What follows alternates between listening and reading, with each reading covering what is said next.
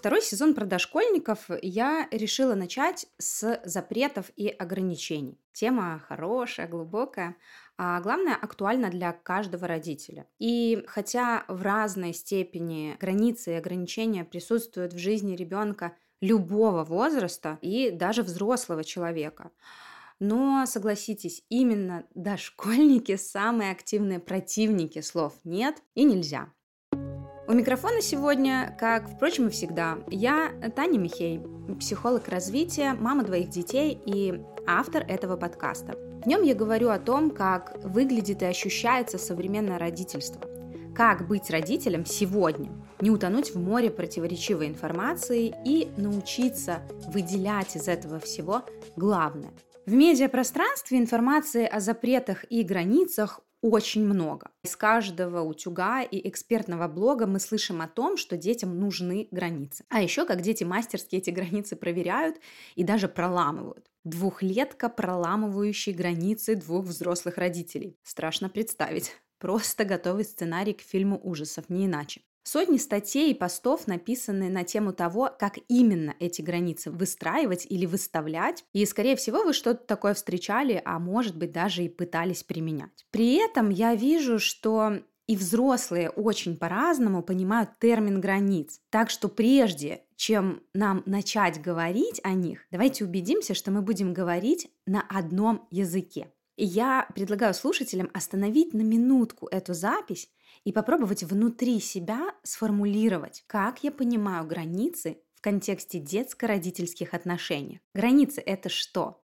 Вот как, например, границы понимает одна моя знакомая мама. Границы – это в том числе те рамки, внутри которых есть возможность безопасно изучать себя и окружающий мир значит развиваться. Запреты и ограничения действительно очень важная часть развития ребенка. Ребенок действительно нуждается в разумных ограничениях и руководстве взрослых. Ну а сложная часть этого разговора заключается в том, что часто под словом «границы» взрослые подразумевают санкции, которые направлены на то, чтобы исправить поведение ребенка. Двухлетка все время дергает родителей. Это потому, что родители не установили границы. Трехлетка мешает разговаривать по телефону. Это потому, что не знает границ. Ну и так далее. Дальше предлагается арсенал средств и методик каких-то, да, от системы штрафов до тайм-аутов. Но если мы говорим про дошкольников, то такие границы не только не нужны, но я бы сказала, даже вредны любому ребенку. Хотя бы потому, что они не учитывают процессы развития, часто сталкивают ребенка с разделением со значимым взрослым, ну и портят отношения. Также нет смысла что-то делать специально, чтобы малыш познакомился с границами. Ведь, по сути, вся жизнь ребенка и так соткана из этого.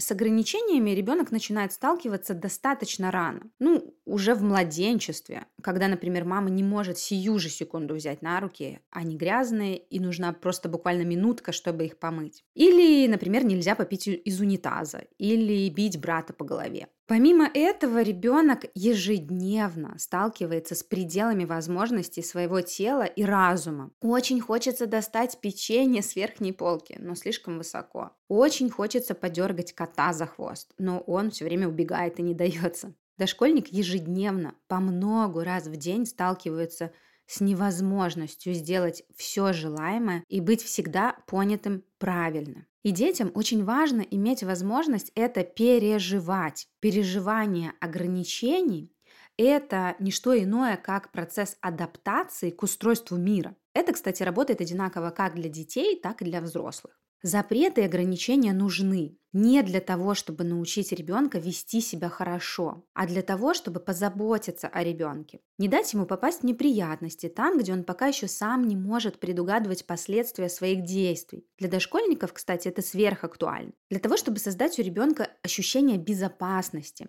потому что в определенных рамках дети действительно чувствуют себя более стабильно. А еще для того, чтобы помочь ребенку адаптироваться к жизни, Процесс психологической адаптации – один из самых важных процессов взросления. Если человек не адаптируется, то он растет только по росту и размеру.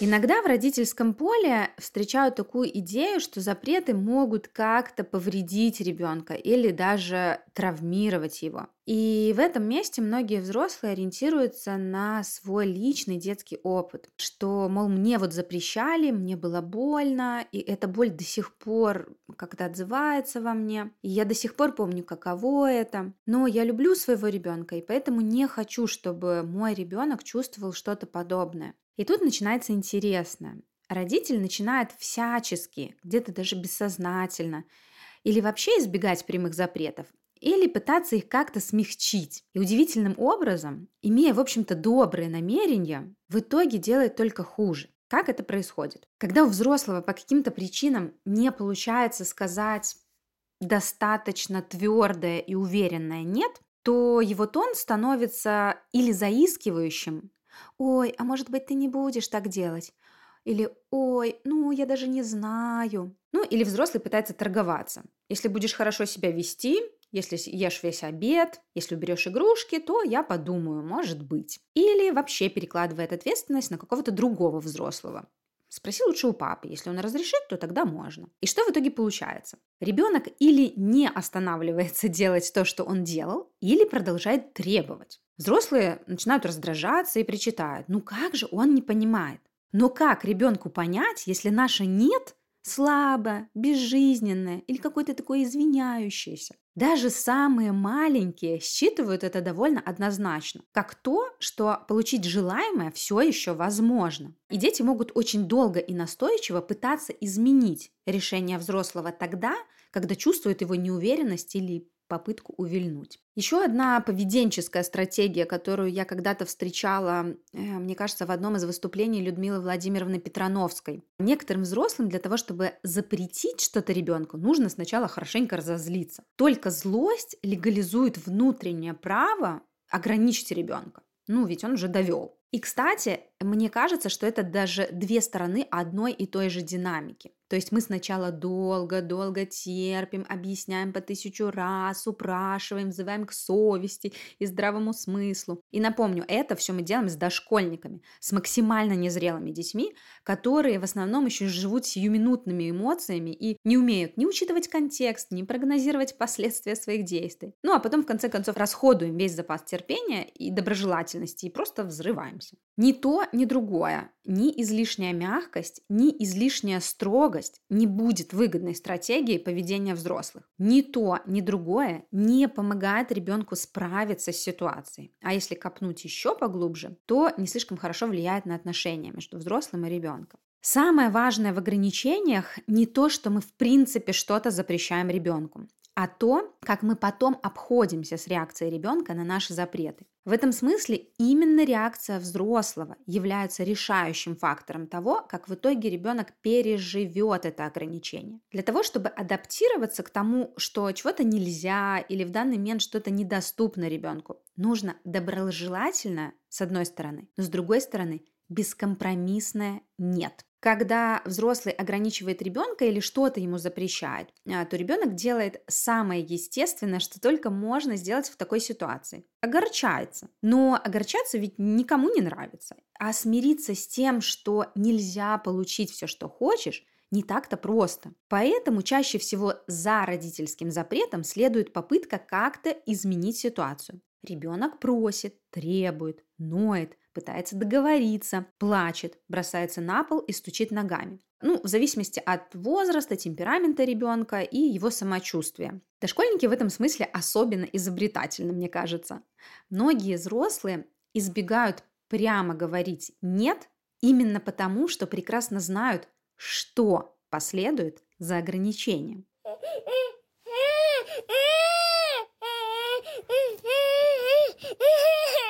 Если я что-то запрещаю ребенку, то он сразу же начинает кричать, требовать, ныть. Как мне ему объяснить, что высыпать землю из цветка нельзя?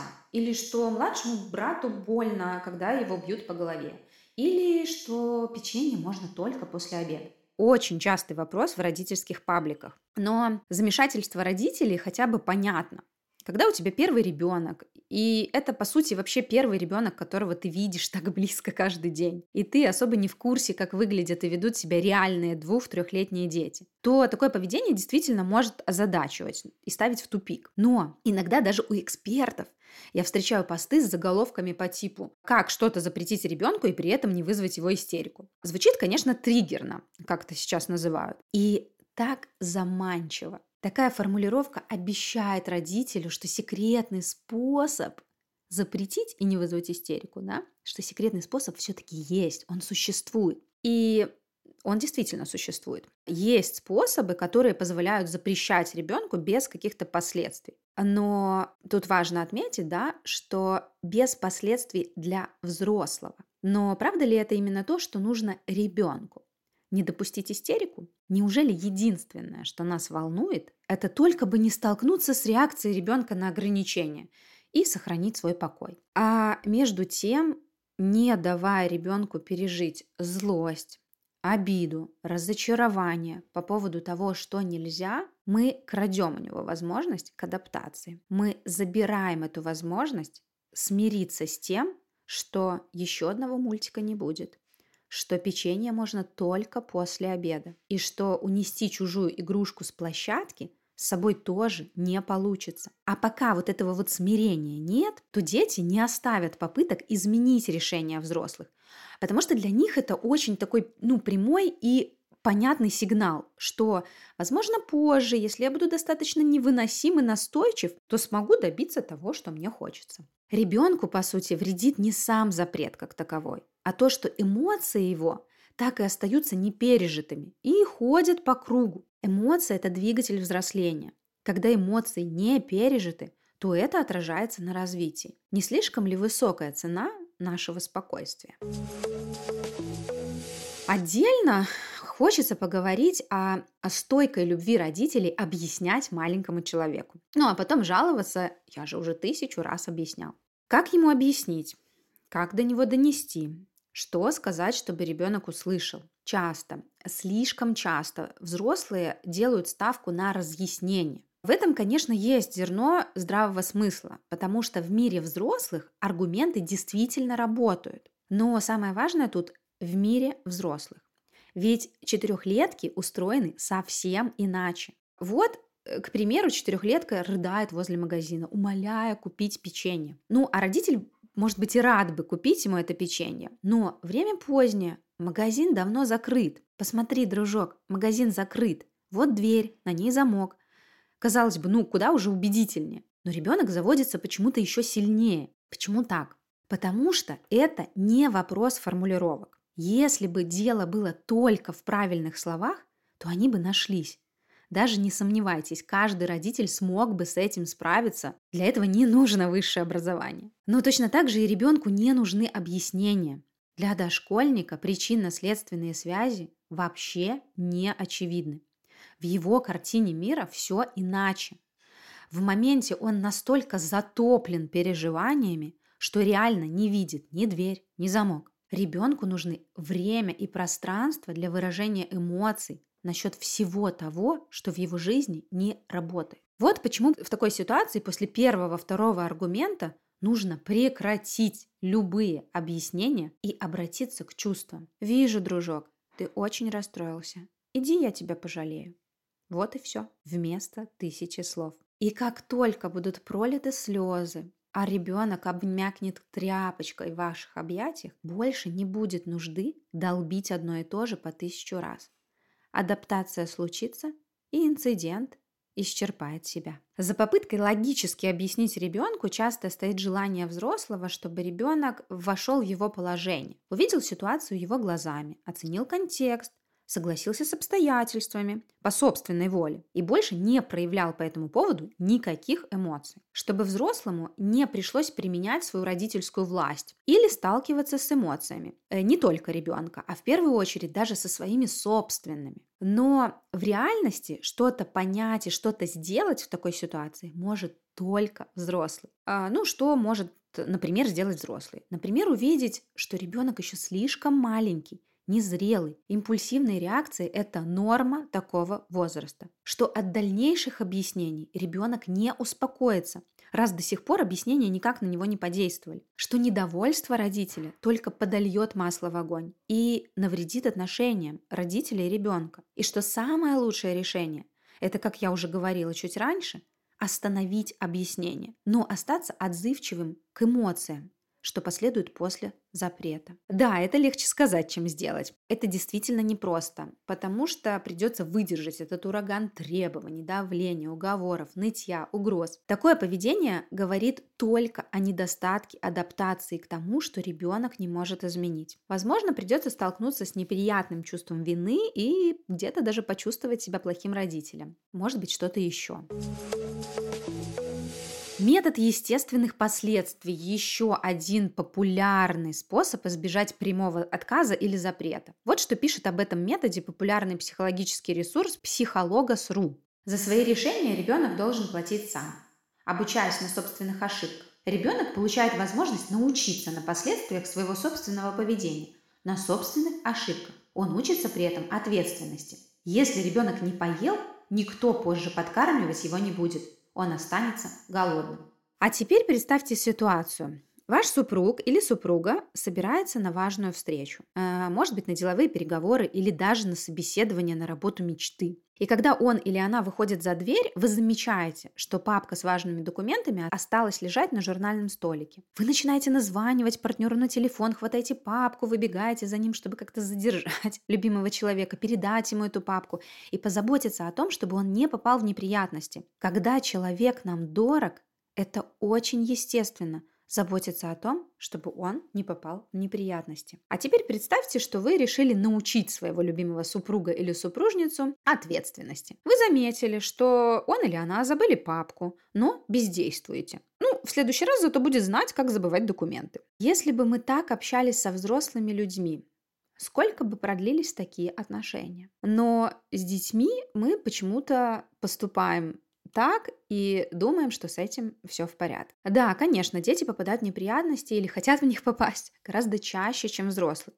Но на то они и маленькие, незрелые. И основная проблема с методом естественных последствий заключается в том, что ребенок сможет замечать логические связи между событиями только тогда, когда достигнет определенного уровня зрелости. Дошкольникам это пока вообще недоступно. Их мозг физиологически не развит для таких сложных конструкций. Этот метод не работает с маленькими детьми. И мы не можем давать трехлетке карт-бланш по поводу того, чем питаться и во сколько ложиться спать, потому что последствия будут плачевными. Популярный сайт Zen.ru пишет о естественных последствиях так. Замечательный метод воспитания детей, который подойдет любому родителю и поможет справиться с мелкими бытовыми шалостями ребенка. Ну, такое себе.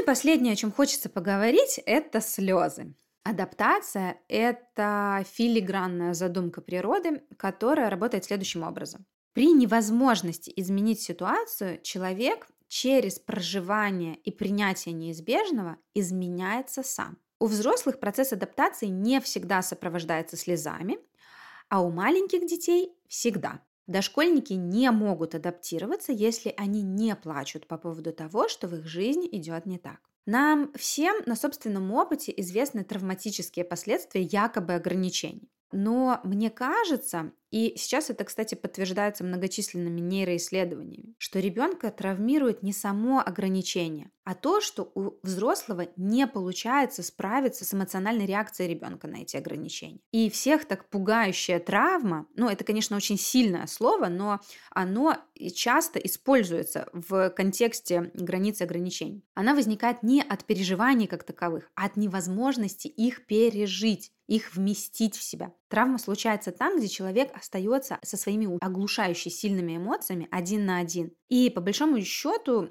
вся психотерапия держится на том, что терапевт свидетельствует переживания клиента, которые когда-то не были поддержаны родителями или какими-то другими значимыми взрослыми. Когда мы ограничиваем ребенка, очерчиваем границы его свободы, очень важно сделать так, чтобы адаптация все-таки случилась. А ее не произойдет, пока ребенок не испытает печали, разочарования, пока с ним не случатся слезы, то, чего многие родители так пугаются и стараются избежать. Иные родители годами ищут ответ на задачку, как бы это так запретить, чтобы ребенок не расстроился. и рыбку съесть, и сковородку не помыть. Потому что когда мы запрещаем или ограничиваем, то мы вроде как прекращаем действие, а на самом деле частенько желаем, чтобы ребенок перестал хотеть. Еще один мультик, еще одно печенье, еще не ложится спать. А он все равно хочет и делает самое естественное в этой ситуации. Расстраивается. Все, что нужно родителю, это выдержать реакцию ребенка на ограничение.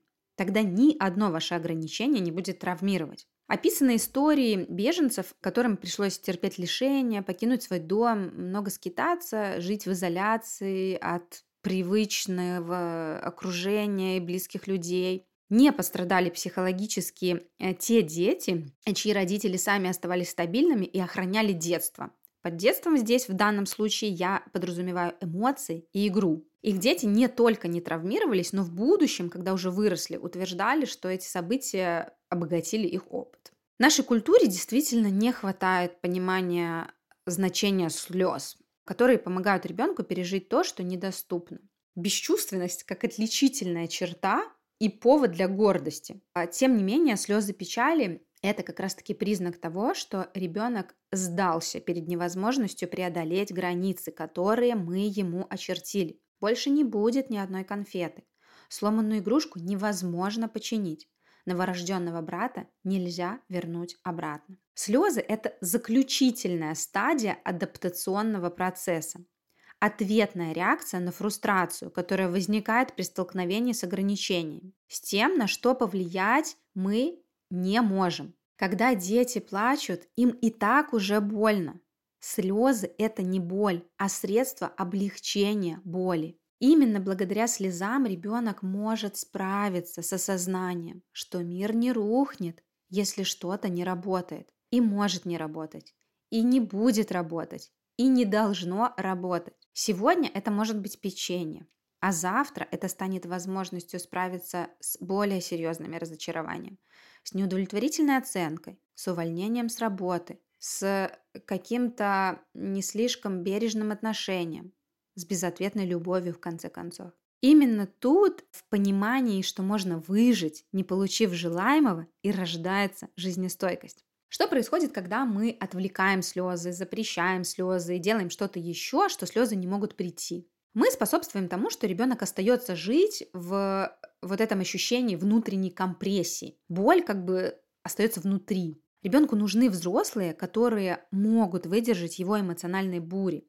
Когда досада и раздражение превратятся в грусть, то он сможет принять ограничения и запреты, не ранясь о них. Не стоит также ждать от дошкольника э, какого-то социально приемлемого поведения лет до 5, 6, 7, Реакция на фрустрацию – это крики, бросание вещей, атакующее поведение, ну и как, какие-то прочие неадекватные реакции. Форма придет потом, он научится. Ну, если уж совсем честно, то не каждый взрослый человек овладел в полной мере этой формы. В гневе не кричать, э, не срываться, вести себя прилично, что бы это ни значило. Во время столкновения с тщетностью у ребенка должно быть безопасное место, где он сможет выплакать свое горе, разочарование и невозможность изменить неизбежное. Никакие запреты и ограничения не будут разрушительными, если мы позволим ребенку высказать все, что он думает и чувствует по поводу этих самых запретов и ограничений. В конце хочу подвести итог всему сказанному и сформулирую свои основные тезисы насчет ограничений.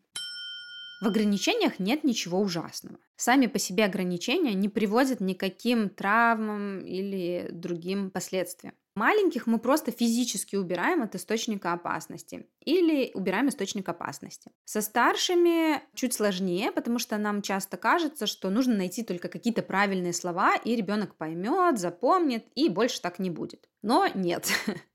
До какой-то какой-никакой адекватности придется подождать, до лет 5-7. А до этого утомительно миллион раз проговаривать одно и то же. То нельзя, это нежелательно, это и вообще опасно. И не уповать на чудо, не ждать волшебных результатов, зрелости от тех, кто к этому пока не способен в силу возраста. А наоборот, брать на себя ответственность, предугадывать, компенсировать, помогать ребенку не попадать в неприятности. Мне кажется, это очень по любви. Естественные последствия кажутся хорошим тренажером, э, но нужно помнить, что выводы из своих ошибок может сделать только тот, кто уже хотя бы немножечко подрос. Ограничения не обязательно должны быть одинаковые. Нет ничего страшного, если дома скакать на диване нельзя, а у бабушки можно. Ребенок довольно быстро э, запомнит и научится с кем что допустим. И это не про непоследовательность или что-то такое. Это про то, что с каждым взрослым ребенок может строить свои собственные отношения. И здорово, если у него будет целый арсенал реакций на какое-то одно и то же поведение. А, в общем-то, это довольно сильно расширяет его картину мира. Ограничения работают из взрослой позиции. Слишком слабое или слишком жесткое нет одинаково неэффективно. От того, что а, ограничения доносятся доброжелательности, они не теряют свою силу вообще ни разу. Передумывать взрослому можно. Нет, э, это все еще не непоследовательность. Но, опять же, передумывать из взрослой позиции. Замечайте разницу между «добери, ты уже достал» или да, я запретила, но сейчас я вижу, как для себя это важно, поэтому я передумала и разрешаю тебе взять.